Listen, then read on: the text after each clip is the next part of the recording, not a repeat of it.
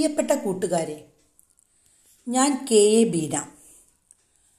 Arkady Gaidar എന്ന Russian സാഹിത്യകാരൻ എഴുതിയ ചുക്കും ഗക്കും എന്ന നോവലിന്റെ മൂന്നാം ഭാഗം നിങ്ങൾക്ക് വായിച്ചു തരാനാണ് ഞാൻ ഇന്നിവിടെ എത്തിയിരിക്കുന്നത്.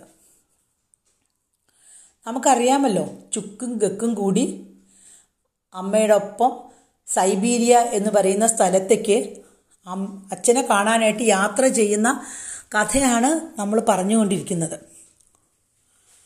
ആ യാത്രയുടെ സാഹസികമായ ഒരു യാത്രയുടെ കഥയാണിത്. തുടങ്ങാം. പിറ്റേന്ന് മുഴുവനും അവർ കാടുകളിലൂടെയും കുന്നുകളുടെ മീതെ കൂടിയും യാത്ര ചെയ്തു.